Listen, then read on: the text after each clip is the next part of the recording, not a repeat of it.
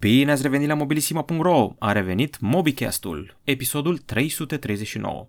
La mulți ani, este primul din 2021 și primul după vreo două săptămâni, poate chiar trei. Avem multe de recapitulat. Am mai publicat niște materiale pe canalul nostru de YouTube și între timp s-au întâmplat chestii. A debutat Xiaomi Mi 11.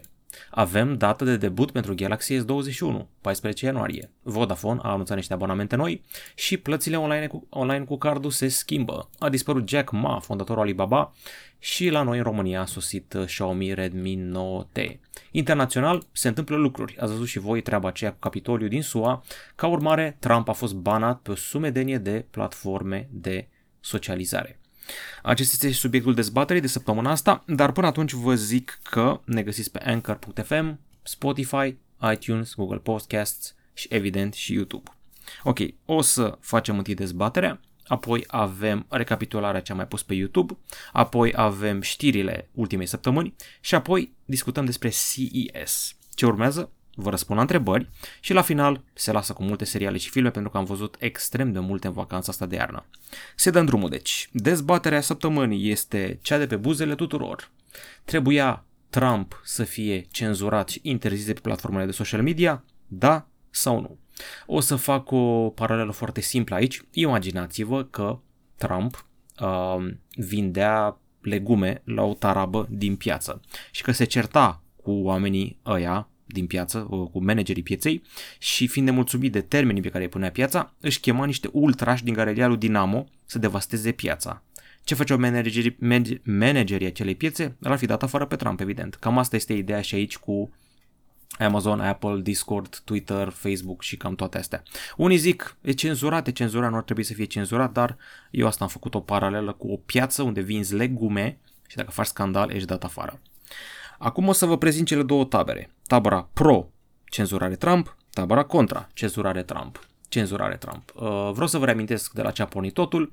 Uh, pe 6 ianuarie trebuia să se țină acea uh, ceremonie, investigație numărătoare oficială a voturilor pentru a-l investi pe Joe Biden, iar Trump a ținut un discurs, discurs în fața Capitoliului chemându-și fanii să rezolve nedreptatea și ei chiar au venit. Am înțeles că se organizaseră din timp, au intrat în Capitoliu, poliția nu prea au pus rezistență ca să nu iasă urât, dar totuși au murit vreo 4-5 oameni și e o pată neagră uriașă în istoria Americii. Ok, acestea fiind zise, hai să vă spun care e treaba cu uh, aspectele astea pro și contra. La capitolul pro, da, trebuia Trump cenzurat, avem așa. 1. A instigat la revoltă. 2. A insultat, trollat, amenințat folosind Twitter-ul la greu, toată lumea știe asta. 3. A făcut afirmații neadevărate și nefondate, unele periculoase pentru sănătate. Nu poți să te hazardezi în conspirații în mijlocul unei pandemii. Să arunci cu, presupun, cred că injectați-vă dezinfectant, nu faci de-astea. Ești președintele unei țări, nu ești neagigi uh, de la terasă. Și 4. A avut cel mai neprezidențial discurs online. Nu așa se vorbește când ești președinte, nu țipi la unul, mincinosule, nemernicule, te voi prinde și alte chestii de astea. Ești neprezidențial. 5. A dezvăluit detalii din anchete în desfășurare sau strategia ale autorităților, iar ceva ce nu se face. Din tabăra contra, pentru că sunt destul de mulți, chiar și în feed-ul meu de Facebook, care îl susțin pe Trump și au zis că chit că e neplăcut, chit că e aiurea, nu trebuia interzis, trebuia lăsat să se exprime. Uh, hai să vedem care sunt argumentele lor. 1. Libertatea de exprimare. 2. Trump devine martir prin această cenzurare. 3. Se poate crea o rezistență, un internet alternativ, un internet alt-right. 4. Se poate crea un precedent periculos, în ideea că dacă l-au interzis pe Trump, de ce l-au interzice pe oricine, chiar și pe tine, dacă zici ceva iurea. 5 poate crea și mai mare dispută între autorități și giganții tech. După ani și ani în care au tot fost investigate companii ca Facebook, Amazon, Apple, ar putea crea un rift și mai mare între autorități și giganții ăștia tech. O să vedem pe viitor. Asta au fost argumentele pro și contra, vă aștept să-mi spuneți și voi în comentarii pe YouTube și pe forum și pe grupul de Facebook ce părere aveți. Trebuia Trump banat? Da sau nu? Acestea fiind zise, aruncăm un ochișor pe canalul de YouTube care crește frumos și sănătos și de ultima oară de când ne-am văzut noi de la ultimul podcast a fost ăsta cu faci cumpărături moral și etic. Am publicat un teaser pentru ochelarii ăia șmecheri Huawei Gentle Monster Eyewear 2 care includ și căști integrate Apoi am făcut review-ul Motorola Moto G9 Plus, un telefon cu un ecran uriaș, numai bun de consumat video și cu o cameră nu chiar rea. A fost gata și recenzia lui Sony Xperia 5 II, care, sincer, m-a cam dezamăgit. Sunt aspecte ale camerei mai ales care sunt sub Xperia 5, precesorul. Nu e ok. Apoi am făcut review la un joc, nu prea fac eu des treaba asta, dar Crash Bandicoot am simțit nevoia să vi-l arăt, On The Run, vin în martie 2021, dar am pus mâna pe el mai devreme, și review lui Xiaomi Mi 10T Lite. Uh, văd că a făcut destul de multe views, era destul de așteptat și se bate de la egal cu Xiaomi Mi 10 Lite, cam asta ar fi ideea, poate cu unele plusuri. I-am făcut și unboxing-ul lui Xiaomi Redmi Note 9T fix în ziua în care a fost anunțat oficial. Iar acum o să trecem la știri. Hai să vedem ce s-a mai întâmplat. Apropo de Xiaomi, că tot am vorbit. Și apropo de ce mi-a zis ultima oară, am văzut în comentarii de la ultimul podcast că vreți să măresc mai mult fontul sau uh, zoom-ul la ecran să vedeți mai bine textul. Asta am și făcut. Ok, uh, acesta este Xiaomi Mi 11, a devenit oficial pe 28 decembrie, drept primul smartphone cu procesor Snapdragon 888, un ecran 120 de Hz, refresh rate, difuzare stereo Harman Kardon, fără încărcător la pachet și un design nou de cameră. Aveți aici specificațiile tehnice, 8 sau 12 GB de RAM, camera selfie de 20 de megapixeli, cititor de amprente sub ecran și um, o cameră, hai să vedem, o cameră care include 3 senzori, cel de 108 megapixele cam bătrân, am înțeles că ar fi cel din 2019, inaugurat de uh, Mi Note 10. Mai avem și o cameră ultra-wide de 13 megapixeli și una macro. Vedeți, n-au pus cameră de zoom. Ăsta e telefonul cu care nu o să faci zoom, probabil că se ocupă Mi 11 Pro, care a tot scăpat în ultima vreme.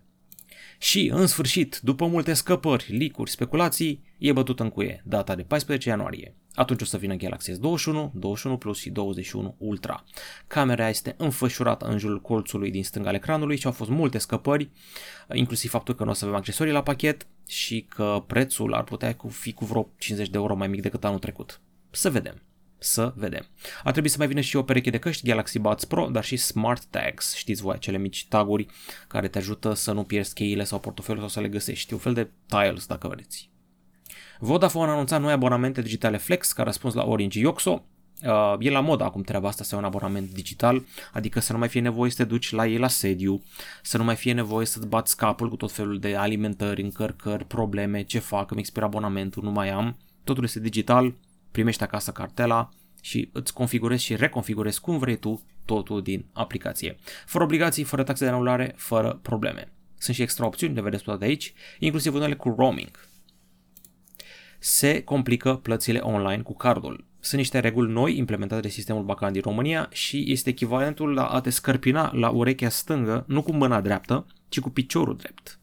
Deci acum o să trebuiască să stai într-un picior cu mâna la nas în vreme ce te scanezi facial, pui amprenta și îți zici numele de porecla a mamei din liceu. Evident, exagerez, dar ați prins ideea. Uh, vedeți aici modalitățile de plată electronică, creșterea încrederii utilizatorilor. În principiu, trebuie să folosim cel puțin doi factori de autentificare, independenți unul de altul, adică o combinație între parolă, PIN, card, dispozitiv mobil, autentificare cu amprentă.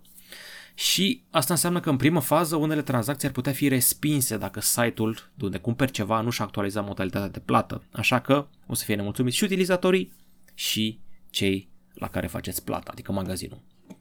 Trecem la altă știre, a dispărut Jack Ma, uh, omul, uh, geniul, miliardarul care a fondat Alibaba și care valorează vreo 48 de miliarde de dolari, a criticat regimul de la Beijing într-un eveniment, într-un discurs. Omul este un fel de rockstar. Am văzut poze cu el pe net cântând la chitară, cu o perucă de aia, cu dreaduri. În fine, așa când ești miliardar de la un nivel încolo, e razna. Și a dispărut, nu l-a mai văzut nimeni în public de două luni. Acum l-au răpit și l-au întemnițat sau a fugit el din țară și a schimbat identitatea, nu știe nimeni, dar nu a mai fost văzut în public. Și am aici o mențiune în articolul ăsta că au mai fost niște epurări de-astea de miliardari din China între 2016-2017 în marea inițiativă anticorupție. Au mai dispărut așa misterios. Uh, și în coștire, ceva mai recentă, a debutat Xiaomi Redmi 9T. Este un battery phone de 6000 de mAh cu niște culori care îmi fură ochii. Doar 159 de euro este prețul său. Vine pe portocaliu, albastru și verde și culmea are mai multe camere decât Redmi Note 9T. Acesta este Redmi 9T. Are camera de cu 4 senzori în spate, 48 cu 2 cu 2 cu 8. Aia de 8 e ultra-wide, cele cu 2 sunt macro și 48 e principală. Prețul de pornire este foarte bun, dacă vrei NFC, plătești 10 euro în plus pentru acea variantă. Și mă întorc puțin în trecut pentru că v-am zis că fac o recapitulare care se întinde până la Crăciun. Am publicat și rezultatele votului. Cel mai popular telefon mid-range din 2020, conform VO, conform votului vostru, este One Plus Nord, urmat îndeaproape de Poco X3 NFC și Pixel 4a 5G care mă șochează pentru că n-aș fi crezut că un Pixel e atât de iubit de voi. Ok. Mai departe, uh, votul uh, pe partea de telefoane high-end, marele câștigător este Galaxy Note 20 Ultra. Ăsta ar fi telefonul high-end care v-a plăcut vouă cel mai mult anul trecut, urmat de Huawei Mate 40 Pro și iPhone 12 Pro Max. Uh, nu e o diferență foarte mare față de 2019, atunci v-a plăcut cel mai mult Galaxy Note 10 Plus, deci se păstrează trendul. N-aș fi crezut că atât de mulți oameni iubesc stylusul. Și uh, revenim în ziua de azi, în ultima săptămână, Samsung a avut un eveniment pe 6 ianuarie, uh, au prezentat noile lor tehnologii de ecrane și noile televizoare. Am văzut televizoare Neo QLED 2021 și modele TV Micro LED și Lifestyle. Ce este Neo QLED? O tehnologie nouă este Quantum uh, Mini LED, este pe bază de Quantum Mini LED, uh, Quantum Matrix și un procesor Samsung Neo Quantum, optimizat pentru panourile noi. Avem un fel de LED-uri revoluționare cu dimensiuni de 40 de ori mai mici decât la LED-ul convențional și, deci pe lângă tehnologia LED clasică, ea implică un pachet care fixează LED-urile în poziție și o lentilă care dispersează lumina. Acum avem o tehnologie Quantum Mini LED, cu microstraturi foarte subțiri din zeci sau sute de mii de mini LED-uri distincte. Se umblă la luminozitate, la culori, zonele întunecate sunt și mai întunecate, cele luminoase și mai strălucitoare și se va manifesta treaba asta în modele 4K și 8K. Avem și un upgrade de sunet cu Space Fit Sound, uh, instalarea lui Samsung Health pe televizoare și câteva detalii despre noile modele micro LED. Tehnologia asta am tot auzit de ea, o să tot găsim în următoarea perioadă pe diferite dispozitive, poate chiar și pe ceasuri, tablete, poate și pe telefoane, cine știe. În fine, vedeți aici uh, care sunt avantajele sale. Uh, panourile, produsele Samsung Micro LED au ecrane cu 24 de milioane de LED-uri autoemisive activate individual și cu dimensiuni micrometrice. Iar gama Lifestyle, care știți că include acele televizoare fancy, The Frame, Zero și The Terrace, The Premiere, uh, se extinde, se va extinde în acest an, pentru început a debutat un nou The Frame. Și avem și o telecomandă mai eco-friendly care se încarcă de la soare, nu o să mai schimbi foarte multe baterii. Un lucru binevenit. Mai departe, WhatsApp o să șteargă contul. Dacă nu ești de acord să partajezi date cu Facebook, sigur ați primit și voi treaba asta, acel mesaj cu politica, actualizarea de politica lui WhatsApp. Și deja am văzut oameni care îl ascultă pe Elon Musk, care a propus să trecem cu toții pe Signal, chiar e trendy treaba asta, aproape la fel de trendy ca creșterea Bitcoin în ultima vreme, nu știu, era la 40.000 de dolari la un moment dat. Aici aveți acei noi termeni, eu sincer nu știam ce vrea de la mine mesajul ăla, am apăsat pe accept foarte repede, n-am putut să citesc și cred că mulți au făcut treaba asta, dar colegul uh, Mihai a explicat foarte bine în articolul ăsta ce presupune toată schimbarea asta de termeni și condiții. Eu zic că are legătură cu UE, că UE tot pune presiune pe giganții ăștia tech să-și actualizeze termenii și condițiile. Și apropo de Elon Musk și treaba cu Signal, Elon este acum cel mai bogat om de pe Terra. Nu vă gândiți că a câștigat la niște păcănele intergalactice, pur și simplu i-a crescut foarte mult valoarea acțiunilor de la Tesla. Adică Tesla cred că acum vreo 2 ani valora, nu știu, 50 de miliarde sau, să zicem, 100 de miliarde. În ultimul an s-a umflat foarte mult valoarea Tesla. Început anul ăsta pe la 400 ceva de miliarde, acum e 500 de miliarde, iar recent a trecut de 700 de miliarde. Crește foarte rapid Tesla. Până la final de an să lejel de trilion. Și uite așa, Musk, având 20% din acțiunile Tesla, i-a crescut și lui foarte mult averea. Cât valorează domnul Elon? 188 de miliarde de dolari. Bani de caramele foarte multe caramele. Și acum uh, vă spuneam că Xiaomi a mai lansat niște chestii noi, Redmi Note 9T, deja l-am scos din cutie, știți cam care e treaba cu el. În principiu, e unul dintre cele telefoane de buget 5G. Chestia asta e la modă în China de un an, am tot văzut anul trecut că s-au scos multe modele, adică Huawei, Honor și Vivo și alte companii au tot scos de astea, dar în Europa le-am primit cu țărâita. Noi în Europa nu avem un telefon foarte ieftin 5G încă. Foarte ieftin înseamnă 999 de lei. Nu avem așa ceva încă, dar Redmi Note 9T se apropie. Oficial el costă 229 de euro, ceea ce sună bine. Și ar trebui să fie și o ofertă early bird care l-ar putea duce la prețul ăla speculat de mine.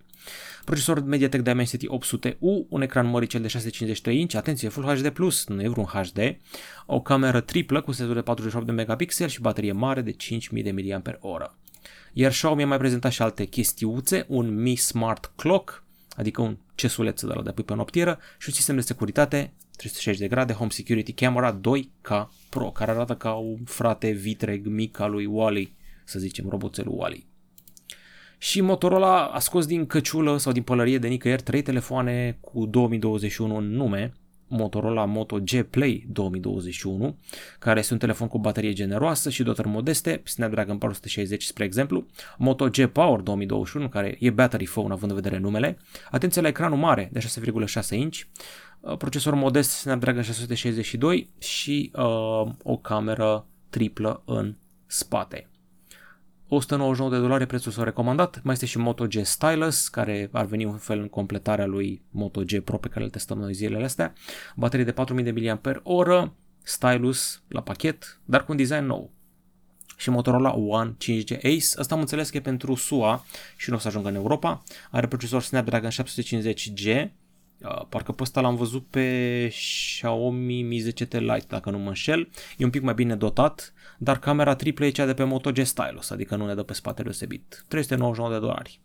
Mă intrigă că nu scrie nimic aici la Moto G Power de bateria sa. Fiind un Power ar trebui să aibă măcar 6000 în ziua de azi, nu mai merge cu 5000 și urmează anunțuri gârlă de la CES. O să încerc să nu vă plictisesc și să o luăm pe scurt. Lenovo a prezentat un fel de rival pentru Nintendo Switch, un laptop de 8 inch care poți să pui joystick-ul laterale, dar și laptopul ăsta la V Pro Mobile, un fel de wannabe MacBook Ultrabook cu procesoare Intel Core, Intel Core Gen 11. Tot Lenovo a adus niște laptopuri IdeaPad, uh, inclusiv unul cu 5G, cu autonomie impresionantă și cu ecran IPS de 14 inch. De asemenea, Lenovo a scos laptopurile IdeaPad 5i Pro și 5 Pro cu muchii foarte subțiri, corp metalic, autonomie generoasă, chiar și 20 de ore, procesoare Core i7 și preț destul de ok dacă mizezi productivitate. Atenție la refresh rate-ul mare, 90 și 120 de Hz.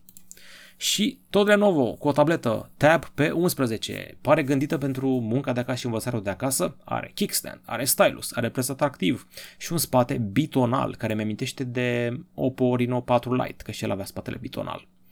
Ca accesorii avem un keyboard pack, v-am zis că avem și acea husă și acel stylus cu autonomie de 200 de ore și tableta este la 229 de dolari ca preț. A mai venit și un Lenovo Yoga 7AIO, un PC all-in-one cu placă grafică RTX 2060, care se poate învârti, cum face televizorul Samsung Zero. Adică poți să-l ai uh, orizontal, dar poți să-l ai și vertical, să consumi TikTok, Instagram și alte nebunii care necesită formatul ăsta. Sau liste foarte lungi, spreadsheet-uri și alte lucruri legate de muncă. Scumpuț, 1599 de dolari, dar faci bani cu el și arată foarte funky și minimalist. Nici măcar n-am terminat cu Lenovo. Am scos și două monitoare, ultra subțiri cu panou IPS LCD. Prețul este accesibil, au muchii înguste, au un mecanism de cable management foarte bun, ascund foarte bine cablurile și au un suport special pentru smartphone. Și Samsung a adus un nou Galaxy Chromebook, uh, un laptop Chrome OS cu ecran QLED, vă dați seama că asta îi crește prețul foarte mult. De fapt, stai, 549 de dolari, nu sună rău deloc. Are și cameră web 720p, Uh, suportă stylus, este rotativ la 360 de grade, versatil aș spune și neașteptat de ieftin, mă așteptam să fie mai scump. Ciudat. Tot la CES au fost premiate 8 telefoane pentru inovație, le aveți aici, Asus ROG Phone 3, LG Wing, LG Velvet, un TCL, Galaxy Z Flip 5G, Note 20, A51 5G de la Samsung și OnePlus 8 Pro.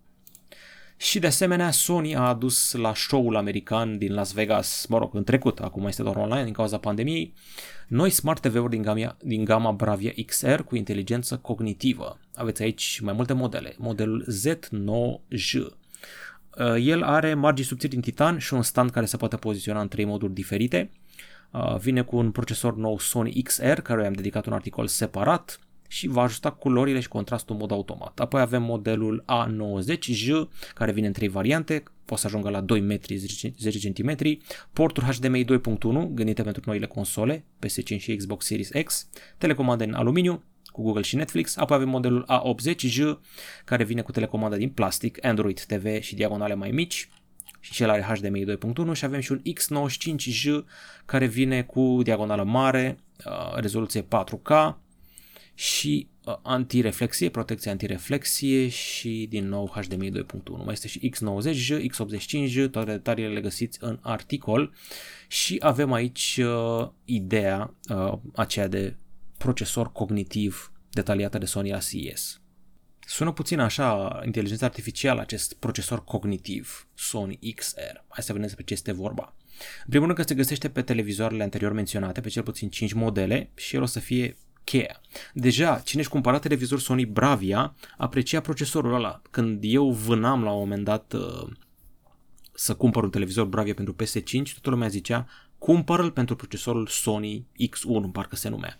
Ei, acum avem un procesor nou, încă un selling point și mai bun. Avem aici tehnologii precum detecție cross-analysis, care implică analiza imaginii în timp real, culoare, detaliu, textură și poate identifica subiectul principal din imagini cu Focal Point Detection. Alte lucruri de menționat, XR Triluminous Pro, un algoritm care analizează culoarea și XR Upscaling, care reduce, care reduce zgomotul. Se îmbunătățesc detaliile și este corectată textura în funcție de subiectul afișat pe ecran.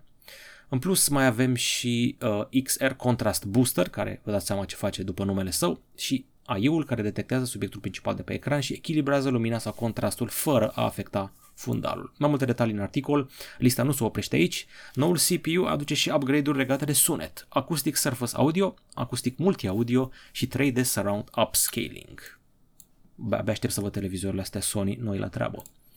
La CS a venit și Acer cu un monitor special pentru PS5 și Xbox-ul cel nou. Este Nitro XV282K KV monitor 4K cu VRR, Variable Refresh Rate, la 120 de Hz și 950 de euro este prețul său.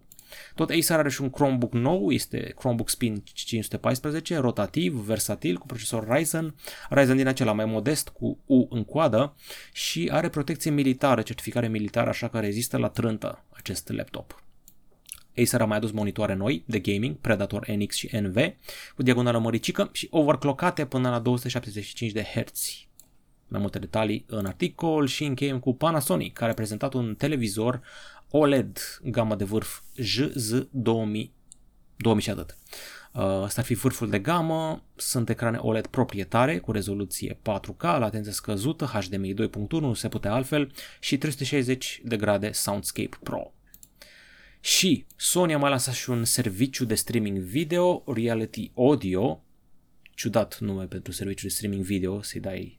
A, nu, e, acest serviciu de streaming video face parte din cadrul ecosistemului 360 Reality Audio. Ok, uh, este vorba despre o redare cu cât mai multă fidelitate a surround-ului la 360 de grade, pentru că săracii artiști nu mai pot să concerteze în fața noastră, sunt nevoiți să recurgă la modalități de a simula surround-ul unei arene de concerte folosind sisteme de genul ăsta. Aproximativ 4000 de melodii sunt găsite acum în 360 Reality Audio. Știu că Alicia Keys și-a scos ori nou album, ori câteva piese de pe el, care se auzeau cu un alt fel de surround. Cam asta a făcut Sony deosebit. Și tot Sony a mai anunțat și niște boxe care sincer arată SF. Ziceți voi că nu arată boxa asta ca un aparat de bărbierit? Cam așa arată. În fine, uh, e vorba despre orientarea speakerilor de la interior încât să răspândească muzica la 360 de grade. Vedeți, aliniat cu ce am zis mai devreme. Și am încheiat cu telefonul Arcos X65 5G, telefon cu baterie de 8000 mAh și, evident, 5G, judecând după nume. Telefon robust, care rezistă la trântă. Și acum o să răspundem la întrebări. Începem cu forumul unde nu sunteți cuminți. Eu uite o reclamă la pizza. Uh, nu sunteți cuminți pentru că n-ați mai răspuns, n-ați mai postat întrebări de ceva vreme. A pus Pelicanul una pe 17 decembrie, dar a răspuns deja. Și a mai pus Rain Child, care este nou venit, e din Brașov și are OnePlus 8. Uh, a pus luni o întrebare. Da, mi-a zis că anul trecut Netflix a cumpărat drepturile de difuzare pentru Seinfeld și dacă știu cumva când o să apară.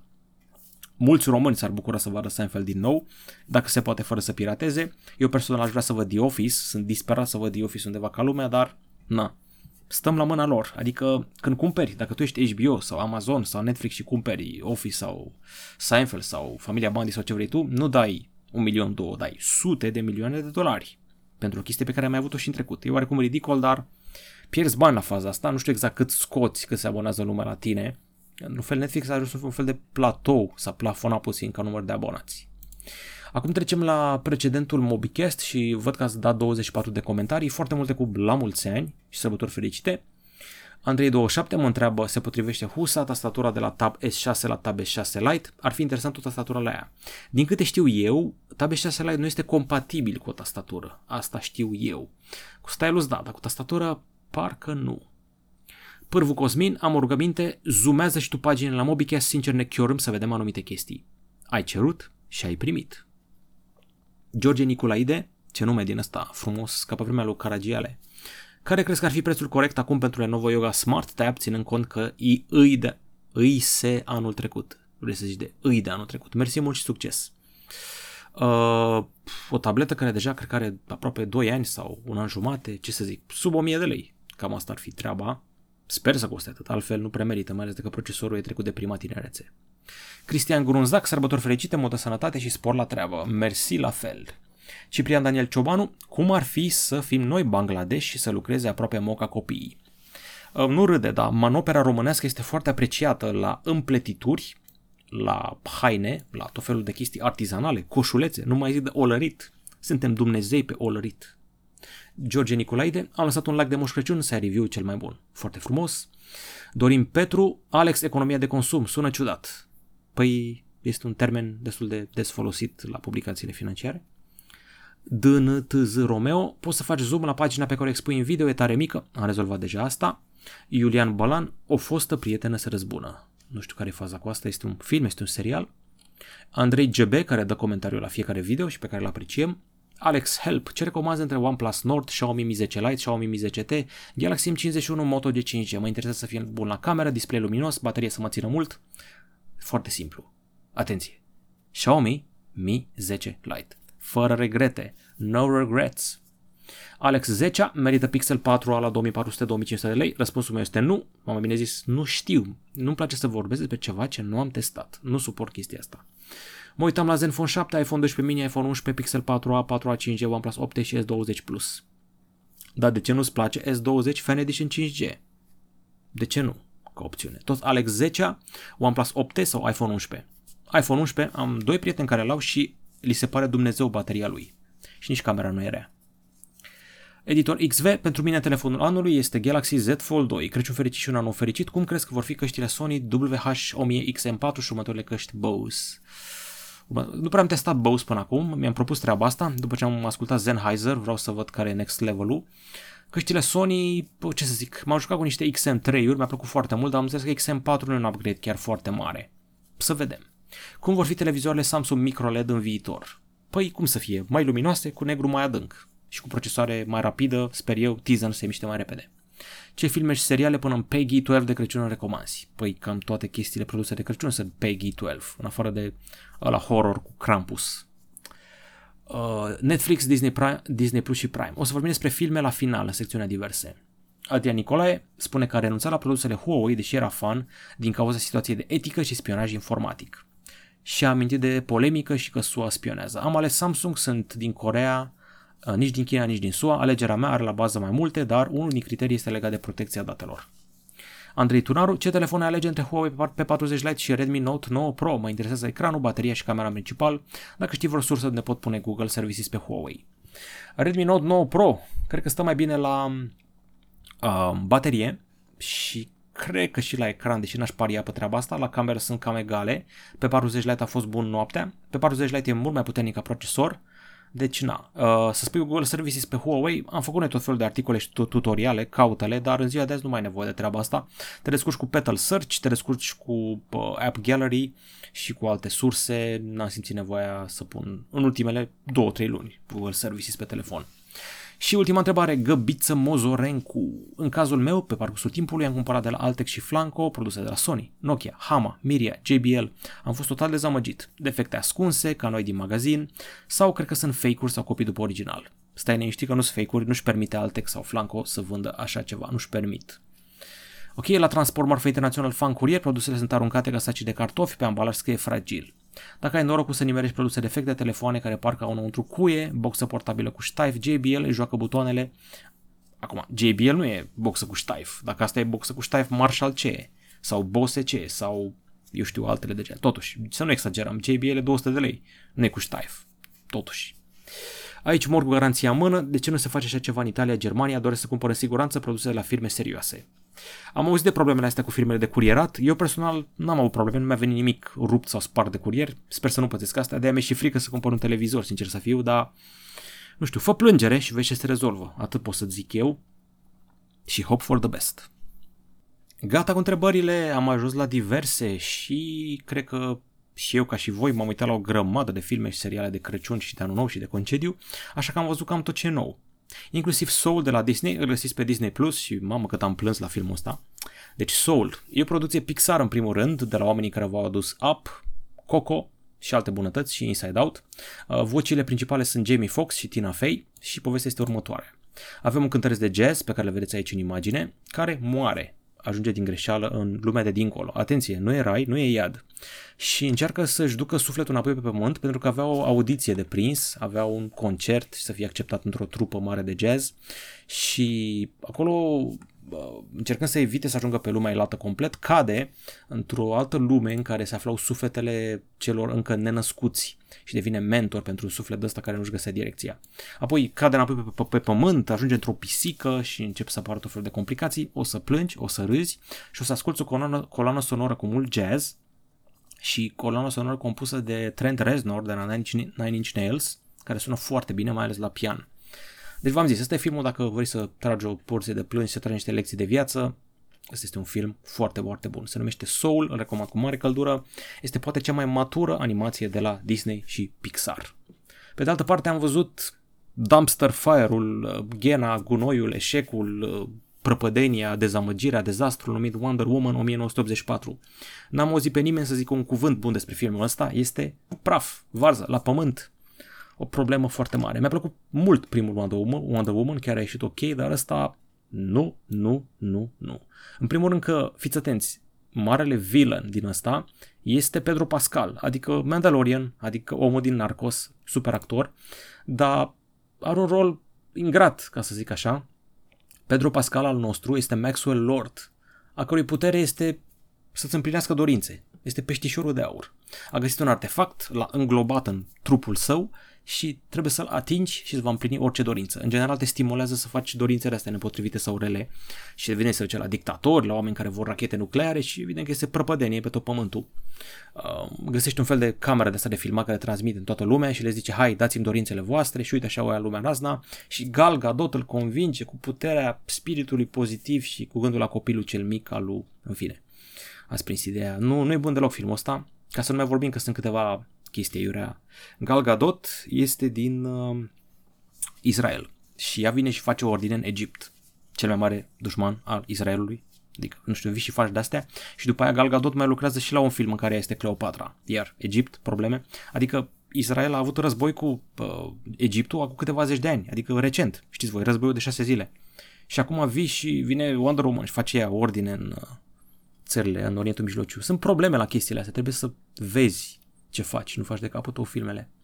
Pe de altă parte, ultimul tip de film pe care te aștepta să ți-l recomand acum e unul cu pandemie. De fix asta am văzut eu în ultima vreme. Se numește Slowborn și se întâmplă în Marea Nordului, pe o insulă. Este un serial nemțesc. Au început nemții să facă filme bune, mă refer la seriale. Avem Barbarians, avem Dark și acum avem și Slowborn. Este o dramă cu adolescenți. Uh, insula are câteva mii de oameni și încep să aibă un fel de... Nu e coronavirus, e altceva, este pigeon flu, și le curge sânge din ochi și după aia tușesc sânge și după aia mor. După ce se zvârcolesc foarte rău, cam asta e boala. Uh, fata asta de imagine este, are un fel de imunitate specială, este răpită, dusă în un laborator, o caută taică s-a cuplat cu profesorii de liceu care este cu 10 ani mai mare decât ea, dacă nu chiar mai mult, a rămas și însărcinată, e o întreagă chestie Uh, este și o tabără în care se aduc tineri pentru a se lăsa de droguri tot pe insula asta și oamenii nu-i vor acolo. Asta cu pălărie din imagine este un scriitor care e dependent de droguri și vrea să scrie marele roman izolat pe insula asta și se tot ia la bătaie cu lumea și tot, toți oamenii ăștia trăiesc pe insula asta în mijlocul unei pandemii. Și am văzut și o Cobra Kai, m-am tot ferit de el pentru că mi se pare cheesy, dar e foarte bun. Este continuarea lui Karate Kid. Ăștia doi din imagine sunt uh, cei doi din Karate Kid, Daniel LaRusso și cu Johnny, s-au reunit și își fac propriile lor școli de karate. Îmi place foarte mult personajul Hawk și Tori este interesantă uh, și Miguel a rămas la un moment dat în scaunul cu rotile, dar o să vedeți voi treaba asta. Asta că am făsit în sezonul 3, ăsta nou din 2021, m- parcă nu prea mai m-a atins așa mult sezonul ăsta 3.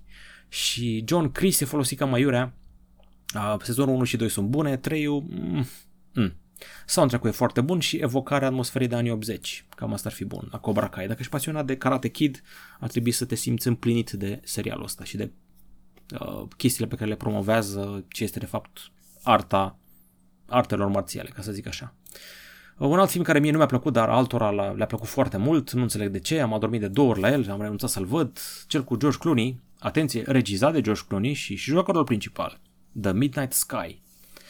Uh, nu știu ce să vă zic, o catastrofă globală, un om de știință care se află la Polul Nord, încearcă să contacteze niște astronauți, ai au niște probleme cu nava, au fost loviți de niște meteoriți, încearcă să repare o problemă, în fine, devine foarte deprimant spre final. Nu mi-a plăcut, nu are tonalitatea necesară, este fad, plat, uh, ai câteva secvențe bune de acțiune, câteva secvențe dezlănate în care trebuie să te atașezi de personaje. N-am putut să mă atașez de personaje, seamănă puțin cu Gravity care mi-a plăcut și în care apărea și Clooney, dar nu nu are suflet, nu știu, nu are zvâc, nu are ce trebuie. Și apropo de chestii care au zvâc totuși, setul lui David Guetta de final de an la Muzeul Louvre. Cam asta am făcut și eu de Revelion și cred că și multă lume. Au dat pe Pro TV pe la ora 1 noaptea și a început David Guetta să mixeze și a făcut-o foarte bine. Adică m-a șocat combinația de lumini, uh, piramidele, mă scuzați, piramidele de la Muzeul Louvre și toate piesele alea mixate a fost totul a fost fantastic. A fost în, în cadrul proiectului United at Home, uh, Pro TV-ul și cu Untold l-au băgat în treaba aia cu uh, Untold Day One și a ieșit foarte mișto. Nu m-am uitat la celelalte concerte Smiley, Grasul XXL și altele, am dat doar să văd pe David Guetta și efectiv m-a simțit cum nu mai simțit de multă vreme ca și cum aș fi acolo la concert cu pandemia asta n-am avut niciun concert. În martie se face un an de când am fost la ultimul concert și chiar a fost foarte mișto. Avem aici piese de David Guetta, cu colaborare cu Morton, care e pe val acum, Kelly Rowland, uh, evident și Titanium cu Sia, poate cel mai mare hit al lui Guetta, um, 22 de piese, s-a încheiat cu o piesă cu Usher, dar nu e vorba numai că le-a pus și a dat play. Omul le-a și mixat foarte, foarte bine și, nu știu, setul ăla de pe Pro TV m-a dat gata, eu care ascult rock să bag niște trance și EDM și a bagat el foarte tare. A avut și o piesă cu Florence in the Machine, Spectrum, foarte, foarte reușită. Iar acesta a fost uh, MobiCast-ul 339. Vă urez din nou la mulți ani, să rămâneți alături de noi, urmează un an ocupat, urmează o săptămână cu lansarea lui Galaxy S21 și o grămadă de alte surprize. Nu uitați să vă uitați la Soul și să fiți mai buni. La revedere!